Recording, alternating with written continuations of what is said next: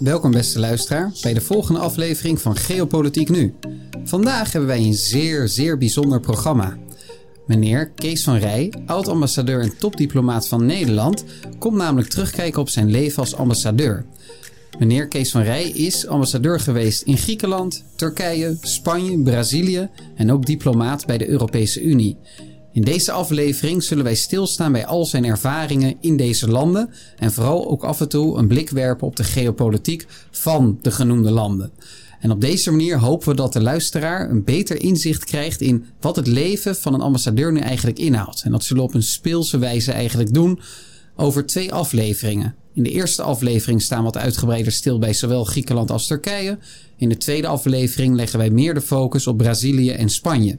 Mocht je onze podcast nu op prijs stellen, wil ik je een heel brutale vraag stellen. En dat is namelijk om ons vijf sterren te geven of een leuke review achter te laten. Dat kan natuurlijk op alle kanalen, op Podimo, Spotify en ook iTunes. Mocht je met ons direct in contact willen komen, dan kan dat via Twitter en ook via LinkedIn. Maak je vooral gebruik van. Heel veel dank. Wij hopen natuurlijk dat jullie afscheid nemen van jullie ongeïnformeerde zelf. Maar voordat ik daarmee echt aan de slag ga, wil ik allereerst meneer Kees van Rij van harte welkom heten bij deze aflevering. Heel hartelijk dank voor uw bezoek. Wie bent u? Hartelijk dank voor de uitnodiging. Leuk om uh, met jullie te praten over uh, het interessante vak van diplomatie. Wat ik uh, toch een kleine 40 jaar heb mogen dienen, de diplomatie. Ja, wie ben ik? Ik ben Nederlander, geboren in Amsterdam. Heb heel lang in het buitenland gewoond. In Luxemburg en België met name. Ik heb daar school, mijn school gedaan. En ik heb eh, gestudeerd eerst in, eh, in Leuven en daarna ben ik afgestudeerd geschiedenis, nieuwe geschiedenis in Amsterdam. En toen aan de UvA of de VU? Aan de UvA, ja. En toen dacht ik, uh, wat zal ik gaan doen? Nou, toen uh, dacht ik, ja, ik heb heel lang in het buitenland gewoond. ik spreek mijn talen goed. Ik ga solliciteren bij het ministerie van Buitenlandse Zaken. En daar hebben ze mij toen aangenomen. En ik heb uh, vanaf 1982 eh, heb ik uh, onze zaak mogen dienen, de Nederlandse zaak, in allerlei functies. En als, als historicus heb ik natuurlijk een heleboel zaken gezien vanuit de, ja, vanuit de diplomatie, maar van ook waar dingen vandaan komen. Dus dat, dat bepaalt je voor een deel, hè, wat je studeert en je belangstelling, hoe je naar de werkelijkheid kijkt, waar komen dingen vandaan, wat zijn de lagen die eronder zitten in uh, relaties tussen landen. Want dat, doet, dat doen diplomaten, die houden zich bezig met de relaties tussen landen. Dus uh, ja, en ik heb dat uh, vak met uh, veel passie altijd uitgevoerd. Ik heb van de bijna 40 jaar heb ik er echt 30 puur sang voor Nederland gewerkt in verschillende functies. En ongeveer 10 jaar bij, eerst bij de Europese Commissie in Brussel. Was ik een tijdje adviseur bij de in-house think tank van uh, de toenmalige commissievoorzitter Jacques Delors. En ik heb ook nog een tijdje in het kabinet van de toenmalige Nederlandse commissaris in Brussel, Hans van den Broek, oud-minister van Buitenlandse Zaken, gewerkt. En vervolgens uh, heb ik bijna zes jaar gewerkt als diplomatiek adviseur van de eerste hoge vertegenwoordiger voor het buitenlands en veiligheidsbeleid van de Europese Unie, een mondvol. Javier Solana, de oud-secretaris-generaal van de NAVO toen. En uh, met hem ook allerlei uh, ja, crisis meegemaakt. En de relaties tussen de Europese Unie en de buurlanden, zeg maar, uh, heb ik eh, mogen volgen en hem mogen adviseren. En ook samengewerkt met, uh, met de lidstaten. Dus ik heb de diplomatie gezien vanuit de strikt Nederlandse hoek. Bilaterale relaties. Bilateraal betekent tussen twee landen. Ja, ja. klopt. En ook op het ministerie zelf. Ik ben onder meer directeur Integratie Europa geweest. Dat is op het ministerie van Buitenlandse Zaken de directeur van de directie die uh, alles wat met de EU te maken heeft vanuit Nederland moet coördineren en samenhang moet aanbrengen, adviseren aan de bewindslieden enzovoort. Dus dat uh, heb ik natuurlijk gedaan in de bilaterale sfeer en in de multilaterale of uh, eh, EU-sfeer veel meer mee bezig gehouden met ja, echt de, hele, de, de Euro Europa-brede aspecten daarvan. En dat is een vak, ja, het is niet zo dat je een een leerboek uh, ter hand neemt. En nou, hoe werkt diplomatie? Het is toch echt een vak wat je leert door ervaring. je bouwt iedere keer bouw je casus op. Je, je, van geval naar geval ga je. Er zijn natuurlijk een aantal constanten. De relaties tussen landen zijn niet problematisch. Wat zijn de belangen van Nederland ten opzichte van een bepaald land of een bepaald uh, dossier of een bepaald uh, thema? En hoe je dat aanpakt, hoe je daarmee werkt, dat zijn zaken toch die je heel veel door, door het te doen leert. En door ook het voorbeeld te volgen van mensen die meer ervaren zijn, uh, die je als voorbeeld ziet ook, uh, die jou inspireren. Nou, dat zijn natuurlijk allerlei, dat is vaak ook heel persoonlijk. Maar de grote lijn is toch altijd, je doet het voor Nederland. Hè? En het gaat om Nederlandse belangen en het gaat om invloed. Het gaat om, heel enkele keer ook wel om macht, maar het gaat ook vooral om invloed. En om te zorgen dat het speelveld wat je voor Nederland zo groot mogelijk wil maken. Ja, of het nou gaat om economie of om consulaire zaken of om. Wat zijn consulaire zaken? Consulaire zaken, dat gaat eigenlijk over alles wat de belangen van Nederlandse burgers die in het buitenland zijn, uh, kan, kan helpen. je hebt natuurlijk vaak, dat hoor je dan, dat er uh, nou, ergens uh, Nederlander wordt gearresteerd om een of andere reden, volgens het recht van dat land. Uh, en zo'n Nederlandse staatsburger heeft recht op, uh, op steun van de ambassade of het consulaat. Het consulaat is een, is een uh, onderdeel van de ambassade wat in een ander deel van het land vaak opereert. Bijvoorbeeld de ambassade in Ankara. Er is een consulaat-generaal in Istanbul. En we hebben ook nog veel honoraire consulaten. Dat zijn dus burgers die in dat land wonen en die voor Nederland op honoraire dus zonder een vast dienstverband uh, onze belangen helpen. Uh, dus het komt dus voor dat je Nederlanders hebt die in moeilijkheden raken in het buitenland. Dat kunnen grote kunnen ongelukken zijn. Het kan een arrestatie zijn. Het kan ongeveer alles zijn wat, uh, wat je maar kan bedenken.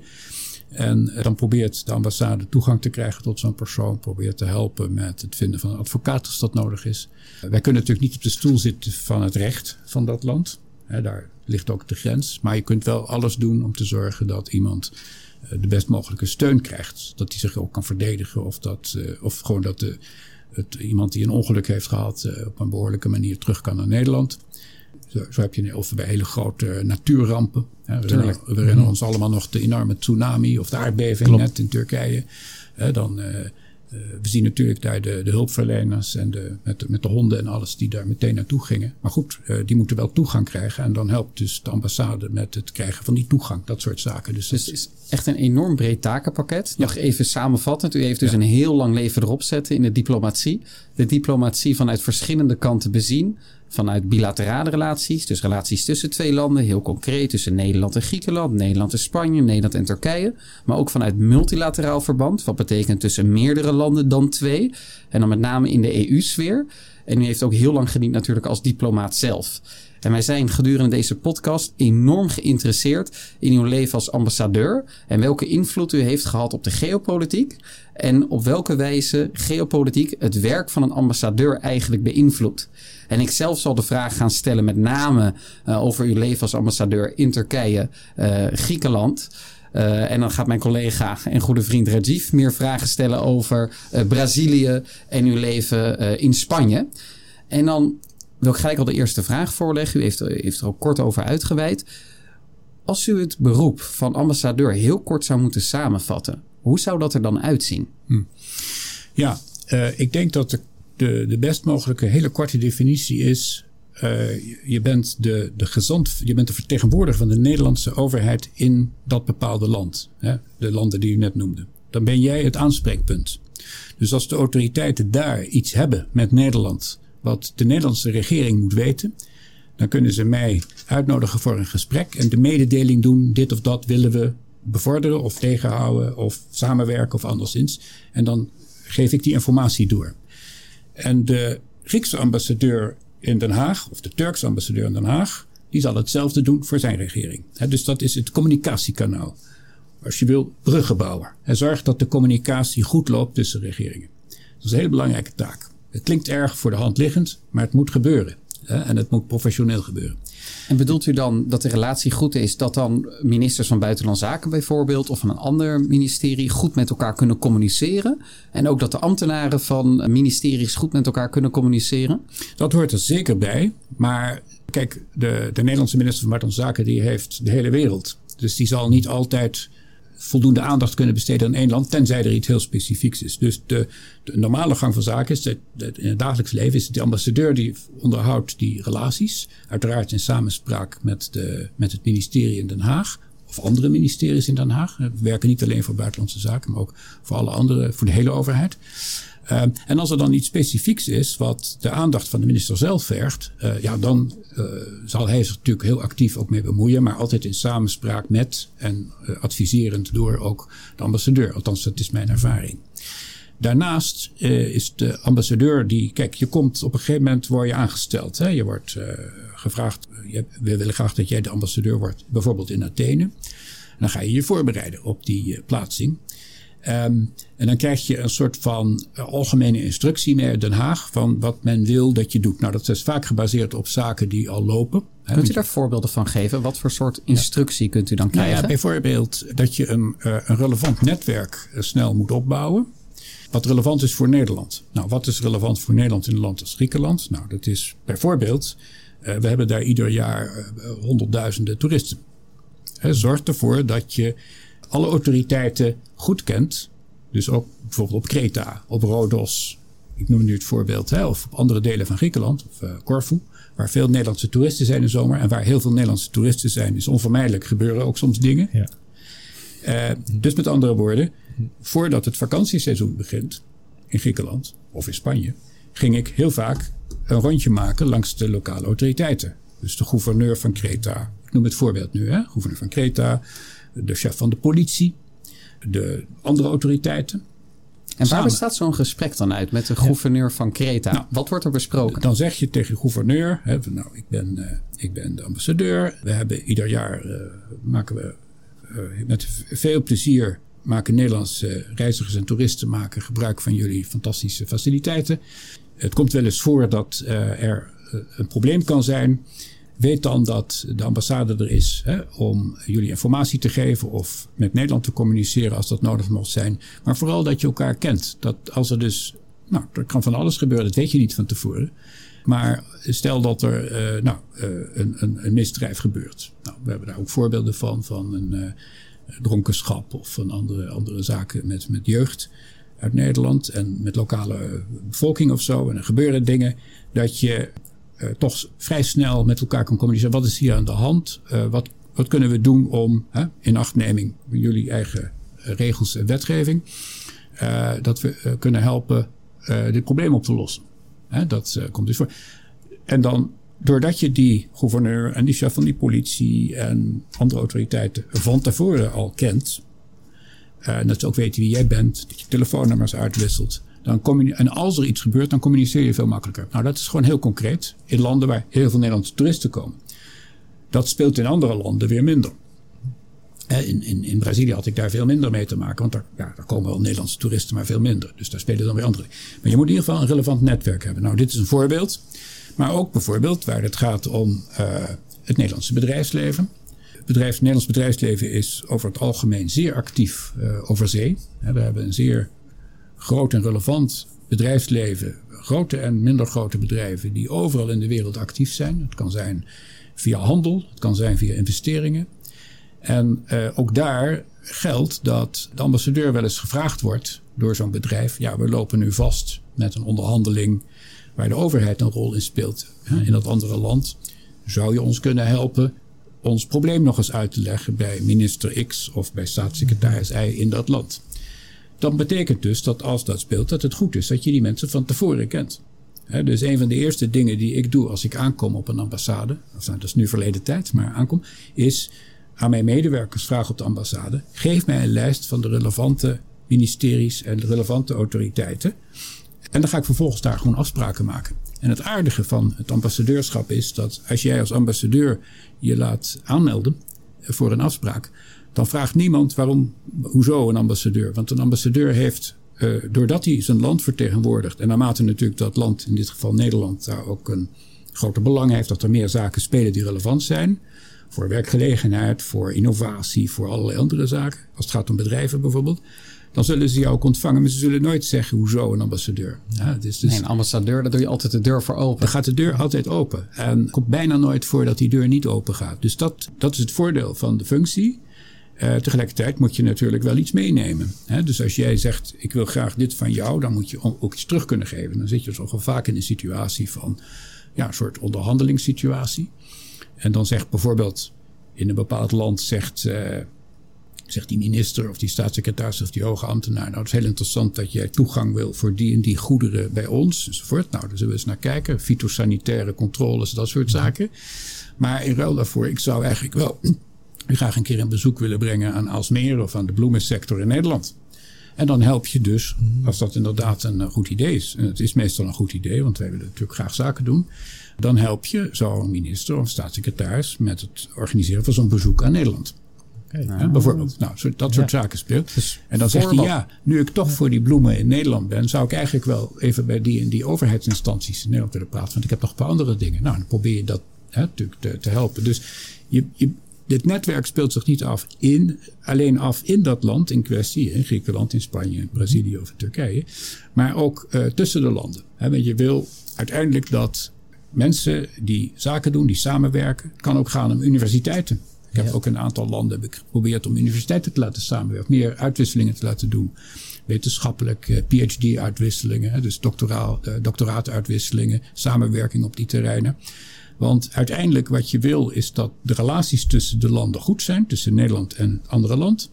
En dat dat niet alleen maar op het hoogste niveau, staatshoofd, ministers, regeringen goed werkt. Dat is natuurlijk heel belangrijk. Maar ook dat het in alle andere sectoren goed werkt. Dat je zorgt dat er gewoon heel veel over en weer wordt samengewerkt, naar elkaar wordt geluisterd. Uh, en dat er dus productieve dingen uit kunnen komen. En dat is denk ik ja, toch wel voor wat iedere diplomaat graag zou willen. Is het dan ook dat u contact heeft met dat ambassadeur in Nederland, bijvoorbeeld met de Griekse ambassadeur in Nederland, om de zaken te regelen? Of gaat dat los? Ja. Zeker. Nou ja, uh, regelmatig toch wel. Ja. Uh, niet, niet voortdurend. Weet je, ik heb mijn eigen opdracht, zoals die mhm. ambassadeur van Griekenland in Nederland ook zijn eigen opdracht heeft. Maar er zijn omstandigheden dat je even met elkaar af, afstemt van, uh, oh, de minister uit Brazilië die wil graag naar Nederland. Nou, dan geef ik een aanzet. En dan zal de, Griekse, de, de Braziliaanse ambassadeur in Nederland, die zal zeggen van nou, ik neem het nu over, want oh, hij komt hierheen. Dus, dus in die zin wel. Maar goed, uh, iedere ambassadeur werkt voor zijn eigen land. En, en zorgt dat, uh, dat zijn uh, of haar belangen het, het beste naar voren komen. Dus dat is denk ik wat belangrijk is. Dus het opbouwen van een netwerk. Weten welke sectoren, welke dossiers echt van belang zijn voor Nederland. zijn, in, sommige landen is het een zal zwaarder zijn dan het ander. In mijn persoonlijke ervaring is, um, is het, het ambassadeur zijn in een ander land van de Europese Unie is uh, uh, heel breed over het algemeen. Omdat alles wat in Brussel wordt besloten, en dat kan gaan over buitenlandse veiligheidsbeleid, maar dat kan bijvoorbeeld ook gaan over landbouw, over innovatie, over uh, economische samenwerking, over uh, transport, over migratie natuurlijk, uh, een heel actueel onderwerp. en dat betekent dus dat als Nederlands ambassadeur in Spanje of in Griekenland, ik ook altijd heel erg sterk mij richtte op waar, de, waar gaan de Spaanse onderhandelaren in Brussel mee komen. Okay. In het overleg waar Nederlandse ministers ook om de tafel zitten of onze ambassadeur in Brussel. Mm -hmm. En wat gaat daar op tafel komen? En het is natuurlijk een enorm voordeel als je ongeveer weet waar, waar de aandacht zit. Bijvoorbeeld in de Spaanse regering als het gaat om migratie. Hoe gaan ze dat aanvliegen? Want dan kan onze minister daar beter op antwoorden. En dan probeer je dat van tevoren natuurlijk uh, ook met Den Haag goed, uh, goed informatie door te geven. Dus dat speelt binnen de Europese Unie. Wat heel bijzonder was, in mijn ervaring, en dat komt natuurlijk niet zo vaak voor, dat je echt een systemische crisis hebt in de Europese Unie die heel sterk zijn oorzaak vindt in het land waar jij zit. En dat was natuurlijk in Griekenland. Ja. Ik heb daar gezeten tussen 2008 en 2012. De begrotingscrisis daar ja. naar buiten kwam. Was het 2011 toch uit mijn hoofd? Uit, uiteindelijk is dat. Nou, het begon eigenlijk al in de loop van 2009. Oké.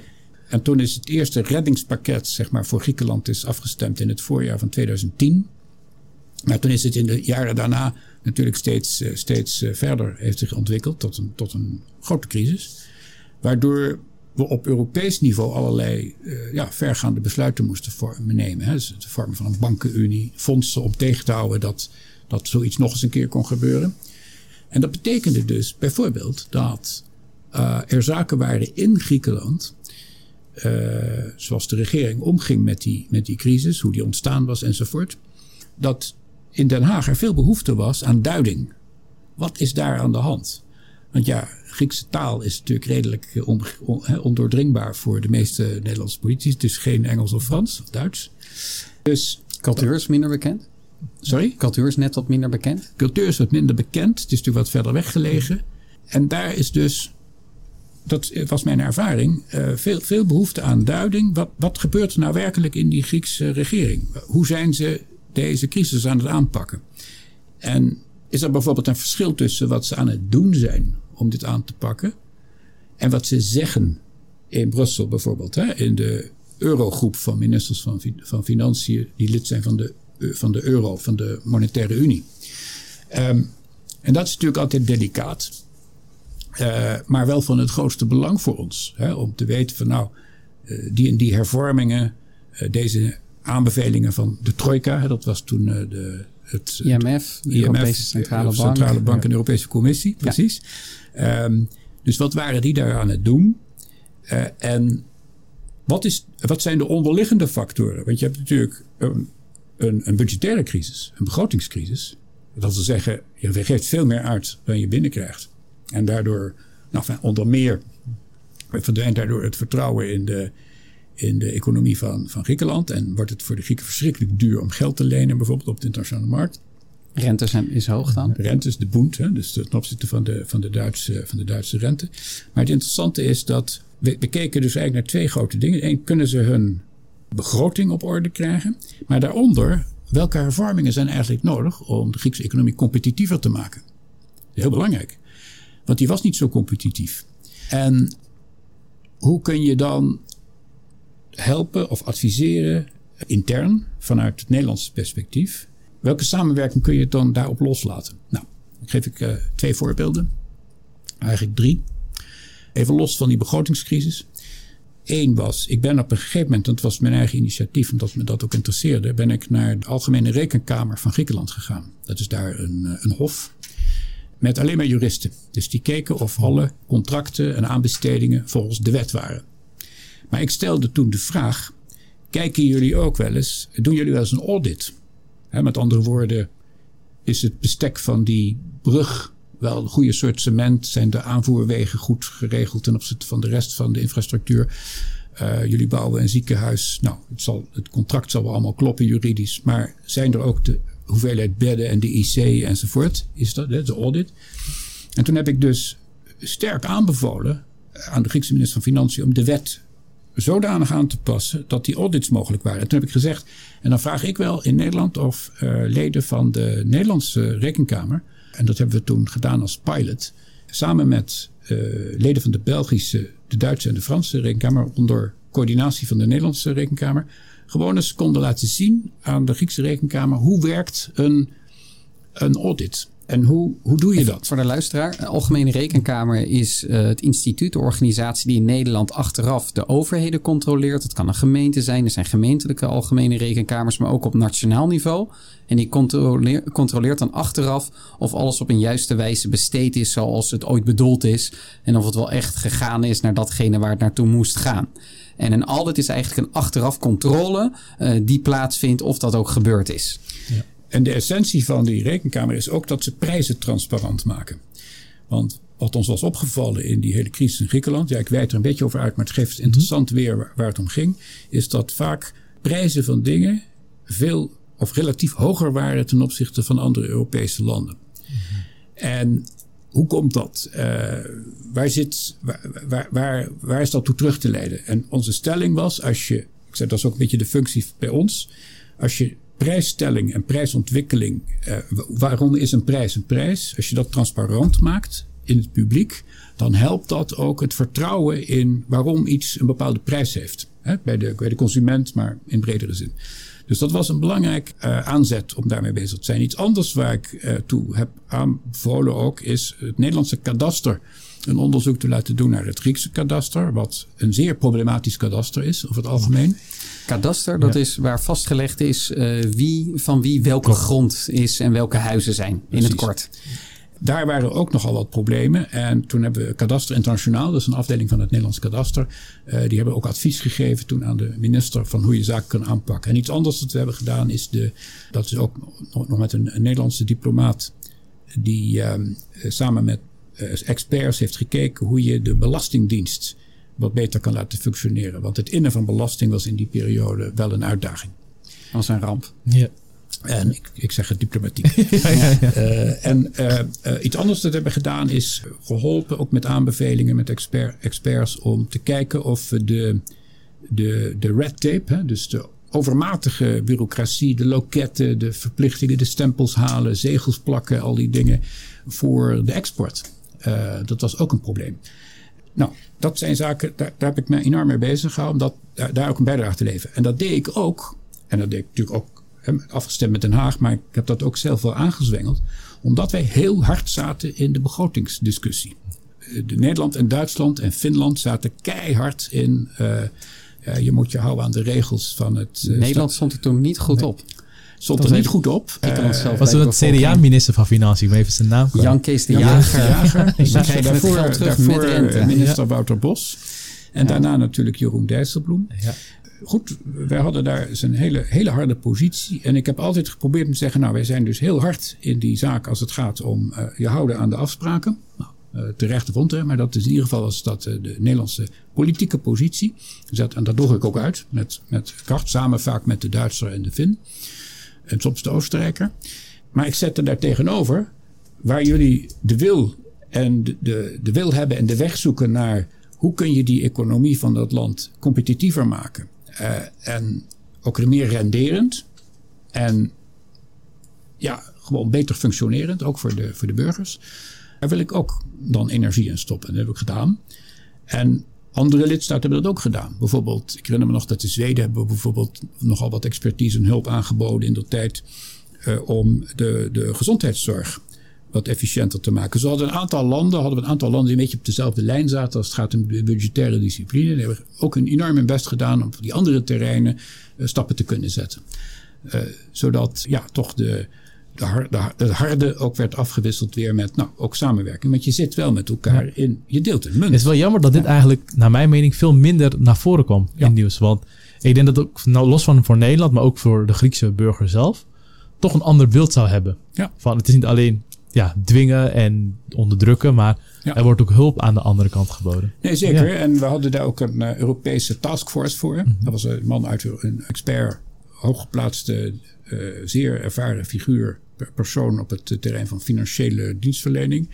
Die dat allemaal coördineerde. En we hadden als lidstaten, deden we daar mee. Het was, dat was dus een hele, vond ik een zeer succesvolle manier om toch in een harde, confronterende sfeer uh, ook, ook samen te werken. En met het uiteindelijke doel Griekenland binnenboord te houden. Want dat was ja. natuurlijk wel cruciaal voor ons allemaal. Ook geopolitiek, om het woord maar even te gebruiken. Je zou niet willen dat, Turk, dat uh, Griekenland uit de eurozone zou vallen. Geostrategisch veel te belangrijk nabij de Zwarte Zee. zaak zijn geweest. En dat, dat, dat wilden we geen, uh, van geen van allen. Uh, in deze ons, geopolitiek onstuimige gebied, zeg maar. Daar de, in Turkije in een bredere zin. Dus er waren veel belangen om dat toch overeind te houden. Nou, dat, dat is een zeer turbulente periode geweest. Ik heb één bijzonder ervaring gehad daar. Je ook ziet hoe dingen soms werken. Jullie herinneren je waarschijnlijk die drie helikopter. Die helikopter met de drie bemanningsleden die op de kust van Libië gevangen zijn genomen. Ja, dat was toen ten tijde van Gaddafi ja, ja, werd afgezet ja, met de, de Frans-Britse-Amerikaanse interventie. Ja, met die, met die laatste, laatste naweeën van Klopt. Gaddafi. Ja. ja. En daar, ja, de zaak stortte al zo'n beetje in elkaar. Gaddafi maar. trouwens, leider van Libië, oud-leider van Libië, ja. inmiddels uh, gestorven. En er, waren, er was een Nederlandse helikopter met een, een, piloot en twee bemanningsleden, die waren daar vastgenomen. En natuurlijk was iedereen daar zeer bezorgd over. En ja, hoe, uh, hoe gaan we dit uh, oplossen? Den Haag kijkt natuurlijk naar medestanders. Hoe, hè, wie kan ons hierbij helpen, adviseren enzovoort. Natuurlijk de gebruikelijke bondgenoten, anderszins, maar daar zat niet zoveel beweging in. Totdat Den Haag ook, ook van mij onder andere hoorde dat de Griekse regering nog in gesprek was met Gaddafi. En met zijn, met zijn regime. Dat ligt natuurlijk vlak bij elkaar. Hè? Dat is een uur, anderhalf uur vliegen vanuit uh, Griekenland. En Gaddafi die heeft oorspronkelijk op Kreta zijn militaire opleiding gekregen in, uh, in de jaren zestig. Dus er waren oude relaties tussen Griekenland en okay. Libië zien we ook hier weer terug, even voor de luisteraar in de eerdere podcast, dat tussen de Arabische wereld en Griekenland van oudsher vrij hechte relaties zijn. Dit is hier ook weer een voorbeeld van. Ja, precies. En Nou, ik, heb, ik had ook contact met een collega op ons ministerie. Ik zei, nou, ik kan wel proberen of, of de Grieken wat kunnen doen. Hè, om die drie mensen eruit te krijgen. Die, ze zijn nog een speaking terms. Uh, nou, uh, probeer maar. Nou, oké, okay, groene licht gekregen. Dus ik ben met, ook weer met mijn netwerk. Ik kende de buitenlandadviseur van, de, van premier Papandreou in de tijd. Die kende ik. Die zat zeg maar, in mijn netwerk. Ik had hem natuurlijk leren kennen. Hè, toch gewoon om kennis te maken. Maar nu kon ik hem vragen, omdat ik kende hem, dus ik kon hem bellen. En ik zei, nou, we hebben dit probleem. kunnen jullie ons daarbij helpen? Want jullie zijn nog in gesprek, hoor ik. Hij zei, ja, dat klopt.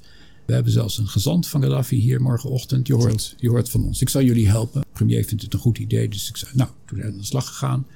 De volgende ochtend inderdaad is er contact geweest. En uh, nou, het kwam erop neer, ze mogen, ze mogen weg. De drie. Toen heeft de Griekse vice-minister van Buitenlandse Zaken... die is ook nog Grieken gaan halen die daar uh, gestrand waren... met een vliegtuig van Griekenland. En die zei, dan neem ik ze wel mee terug. Nou, zo is het gebeurd. Dus ze waren binnen 17 dagen op veilige bodem in Griekenland. En ja, zo werkt het dan. Dat was overigens midden in de eurocrisis.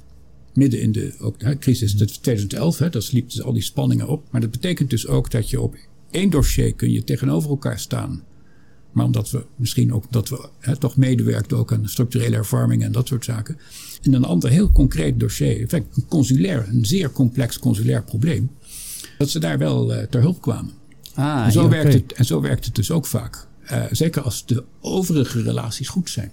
Ah, heel interessant. Dus heel wat ik terughoor als ambassadeur, want daar, daar begon de vraag natuurlijk van wat doet een ambassadeur nu eigenlijk? Dat is in de kern Nederland vertegenwoordigen. Daar heb ik op het eind nog even een vraag over. Van wat is de identiteit van de ambassadeur? Is die uh, best wel uh, op, op, op Nederland gericht? Maar daar kom ik later nog even op terug. Of is het meer cosmopolitisch gericht? Want daar ben ik heel benieuwd naar hoe mhm. dat zich tot elkaar verhoudt. Maar daar kom ik later even op terug. Dus een ambassadeur moet goede relaties opbouwen om Nederland goed te kunnen vertegenwoordigen op het moment dat het fout gaat. Dat betekent dat als je aankomt, dat je met de juiste mensen afspraken maakt. En dat je heel, heel uh, scherpe blik hebt op de belangen van Nederland. Dat betekent in toeristische landen dat je uh, met toeristische zaken uh, contacten opdoet, zowel bedrijven als overheden. En bijvoorbeeld Brazilië kan ik me voorstellen dat dan gaat om de instandhouding van, ik, ik zeg maar wat, bijvoorbeeld uh, het Amazonegebied. Kan ik me heel goed iets bij voorstellen. Maar daar komt Redrief straks, straks op terug. En natuurlijk zijn er interessante voorbeelden in uw tijd vanuit Griekenland, waarin je ziet dat bepaalde dossiers soms geïsoleerd werden. Uh, maar dat ze op een bepaalde manier wel een relatie met elkaar hadden. Bijvoorbeeld aan de ene kant was Griekenland in een eurocrisis. Griekenland moest zich aan afspraken houden in ogen van de politiek van Nederland. Daar moeten een ambassadeur zich aan conformeren. Maar aan de andere kant wil je zo'n land ook vooruit helpen. Door bijvoorbeeld de Algemene Rekenkamer of het kadaster te adviseren. En eventueel te kijken hoe je de zorg verder uh, efficiënt en effectief kunt laten zijn. En daarbovenop komen dan wel spontaan opkopende crisis. Als gevolg van bijvoorbeeld de interventie in Libië. En zo zie je terug dat op verschillende wijzen een ambassadeur eigenlijk een invloed kan uitoefenen. Volledig afhankelijk van het netwerk en het respect, denk ik ook. Dat is mijn inschatting. Mm. Dat een ambassadeur heeft opgedaan in zijn periode al daar. Uh, ik heb daar nog een vraag over. Want naast consulaire zaken en adviserende taken. zie ik ook dat er eigenlijk toch nog ruimte is voor beleid het maken van beleid, als we dan bestuurskunde erbij pakken, met name het Algemene Rekenkamer, Belastingdienst, het kadaster verbeteren, dat is denk ik niet iets wat vanuit het ministerie of vanuit de politiek is gekomen, maar echt meer vanuit ja, de ambtenarij in deze zin. U als, uh, ja, want we hebben ja. natuurlijk bepaalde instituten die sterk zijn, die maken dat Nederland goed functioneert. Het, uh, zeg maar het polderen en de onafhankelijkheid van instituties en dat soort zaken. Um, dus dat zijn sterke punten voor Nederland. En nou, dat weet je, want ik kom uit Nederland en ik vertegenwoordig Nederland. Dus daar waar ik zie, hé, hey, hier zou een Nederlandse instantie zou hier misschien door advies of door samenwerking of peer reviews, hè, het is gewoon vergelijken met elkaar hoe je dingen kan aanpakken, dat dat soms heel nuttig is. En dat is iets, ja, dat, dat is dan je eigen initiatief voor een deel, maar goed, dat, eh, je kunt dus gebruik maken van, van, van die kennis en van die netwerken ook in Nederland. Dus Nederland heeft daarin wel echt wat te bieden ook. Ja, heb je wat te bieden. Bijvoorbeeld, ik heb in Spanje, om even een kleine stap te maken. Spanje, dat is ook een over het algemeen zeer goed functionerende overheid. Zeer georganiseerd, gedisciplineerd. Maar ook daar toch vaak, net als in Frankrijk, een moeizame verhouding tussen sociale partners. je hebt dus de overheid, je hebt het bedrijfsleven en je hebt de vakbeweging. Moeilijke relaties, met name de vakbeweging in dit geheel. En ik heb dus wel eens voorgesteld om bijvoorbeeld de, de SER in Nederland. Sociaal-Economische Raad, waar de Raad. kroonleden namens de overheid in zitten. En natuurlijk de bedrijf, het bedrijfsleven, VNO-NCW. En natuurlijk de vakbonden zoals FNV en CNV. Om de SER, zowel in Griekenland, maar ook in Spanje, eens een keer eh, te laten praten in een seminar of iets dergelijks. Om te laten zien hoe wij dingen aanpakken. Niet dat dat beter is, maar anders. En eh, daar komen dan vaak ook weer interessante contacten uit voor. Dus dat, dat soort zaken probeer Ja. je wel. En dat Dus, is natuurlijk niet iets wat je tot in detail eh, met allerlei Ja. figuren in de Haagse politiek gaat bespreken van tevoren. Dat doe je gewoon, want we weten dat wij die relaties hebben en dat wij die instituten hebben. Eh, zoals anderen soms bij ons proberen een ervaring te delen. Hè, dat is ook heel normaal tussen landen. Dus het is eigenlijk als, dan maak je dan gebruik van je communicatievaardigheden en netwerkvaardigheden. Is het creëren van, als het ware, platforms waarin best practices kunnen worden vergeleken met elkaar. En, eh, En dat speelt natuurlijk vooral in landen waarmee jij in de Europese Unie zit, waarmee je een munt deelt, waarmee je in Schengen zit, waar de samenwerking zo hecht is dat alles wat er gebeurt in het ene land enorm invloed heeft meteen op, het, op de andere landen. We zijn afhankelijk van En elkaar. dat is echt anders dan bijvoorbeeld eh, in een derde land als Turkije of Brazilië. Oké, ik had nog een eh, vraag daarop. Eh, ja, u gaf aan dat Nederland vaak om adviezen vraagt. Voordat ze bijvoorbeeld in gesprek gaat, met name in de Europese Unie. Ik kan me ook voorstellen in bij derde landen. Maar ik had van tevoren misschien nog steeds het beeld dat er echt extreem veel deskundigheid is bij het ministerie van Buitenlandse Zaken. Een beetje het idee van je hebt afdelingen per continent of zelfs medewerkers per land. Maar als ik dit zo hoor, dan denk ik dat het expertise, denk ik, vooral bij de ambassadeurs zitten. Is het zo? Of wordt Het het hangt er een beetje vanaf. Ehm, dat hangt er ook vanaf hoe belangrijk het land in kwestie is voor Nederland. Je hebt bijvoorbeeld een land als Duitsland. Dat is voor Nederland zo ongelooflijk belangrijk in alle opzichten. Dat er op het ministerie natuurlijk heel wat mensen zijn die zich op een of andere manier met Duitsland bezighouden. Ook, hè? En natuurlijk een grote ambassade in Berlijn. Dus dat is bijna dagelijks. Maar je hebt natuurlijk ook landen die belangrijk zijn, maar wat verder afstaan. Waar, laat ik zeggen, de expertise wat dunner is. binnen het ministerie zelf? binnen het ministerie, waar de ambassade van Nederland in dat land kleiner is. En dat betekent dus dat, ja, toch, dat je niet die volledigheid kan, eh, kan betrachten. Maar je probeert het natuurlijk altijd. Hè? Maar dat, is dus, dat hangt er dus erg vanaf hoe je, waar, waar je zit. Het is wel belangen gedreven. Ja, en ik denk dat dat voor ieder land zo is. Het is nu eenmaal zo dat eh, ja, voor ons eh, land zijn eh, Duitsland en Frankrijk natuurlijk verschrikkelijk belangrijk binnen Europa.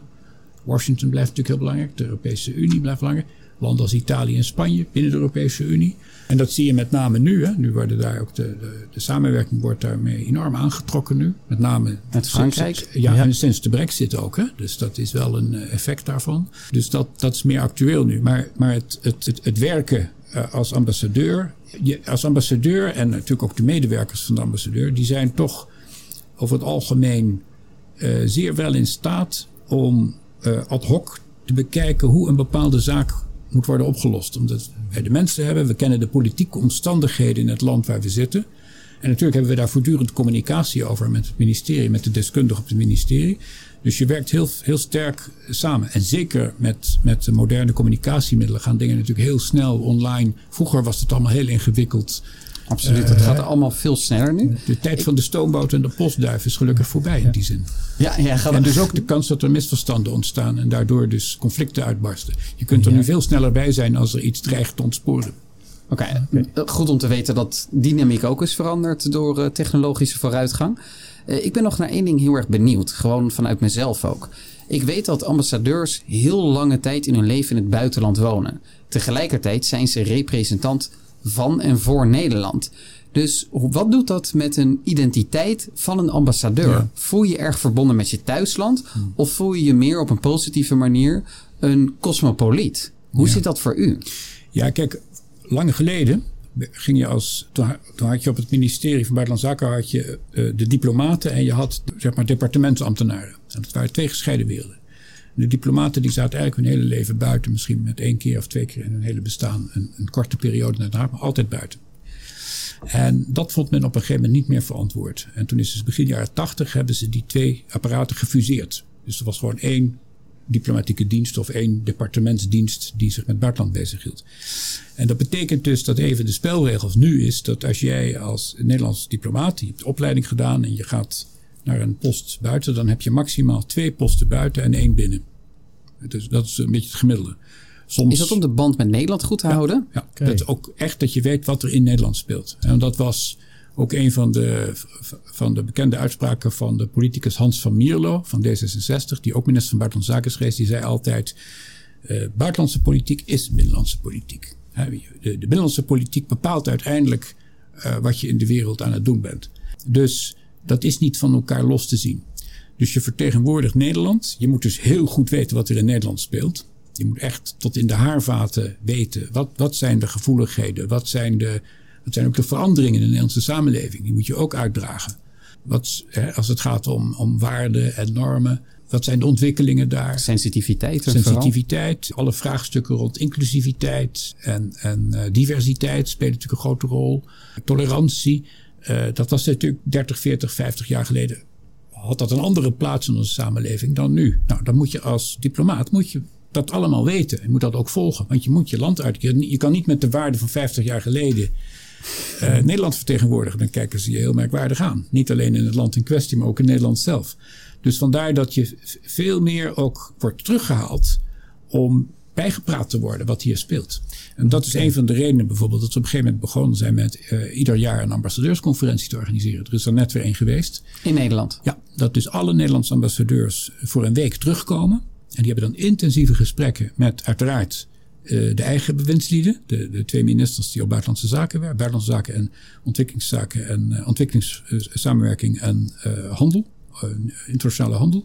Maar ook alle andere ministers. Want je werkt voor de hele overheid. Om bijgepraat te worden. Je hebt, er zijn intensieve uitwisselingen met leden van de Tweede Kamer. De Eerste Kamer. Er is een economische dag. Met uh, allerlei organisaties uit het bedrijfsleven. Uit het bedrijfsleven zelf uiteraard. Er wordt aandacht besteed aan cultuur. Aan nou, alle zaken die in Nederland spelen. En ook een ontmoeting meestal met, uh, met de premier en de koning en de koningin. Die hun ambassadeurs dan ook uh, ontvangen. Dus het is heel breed voor een week. En dan ben je helemaal ondergedompeld van wat speelt er nu. En dat is natuurlijk essentieel voor, uh, om effectief je werk te kunnen doen. Want je bent niet alleen maar iemand die dingen opzuigt in dat land in kwestie ze doorgeeft aan Nederland. Nee, je bent ook bezig met Nederland uit te dragen.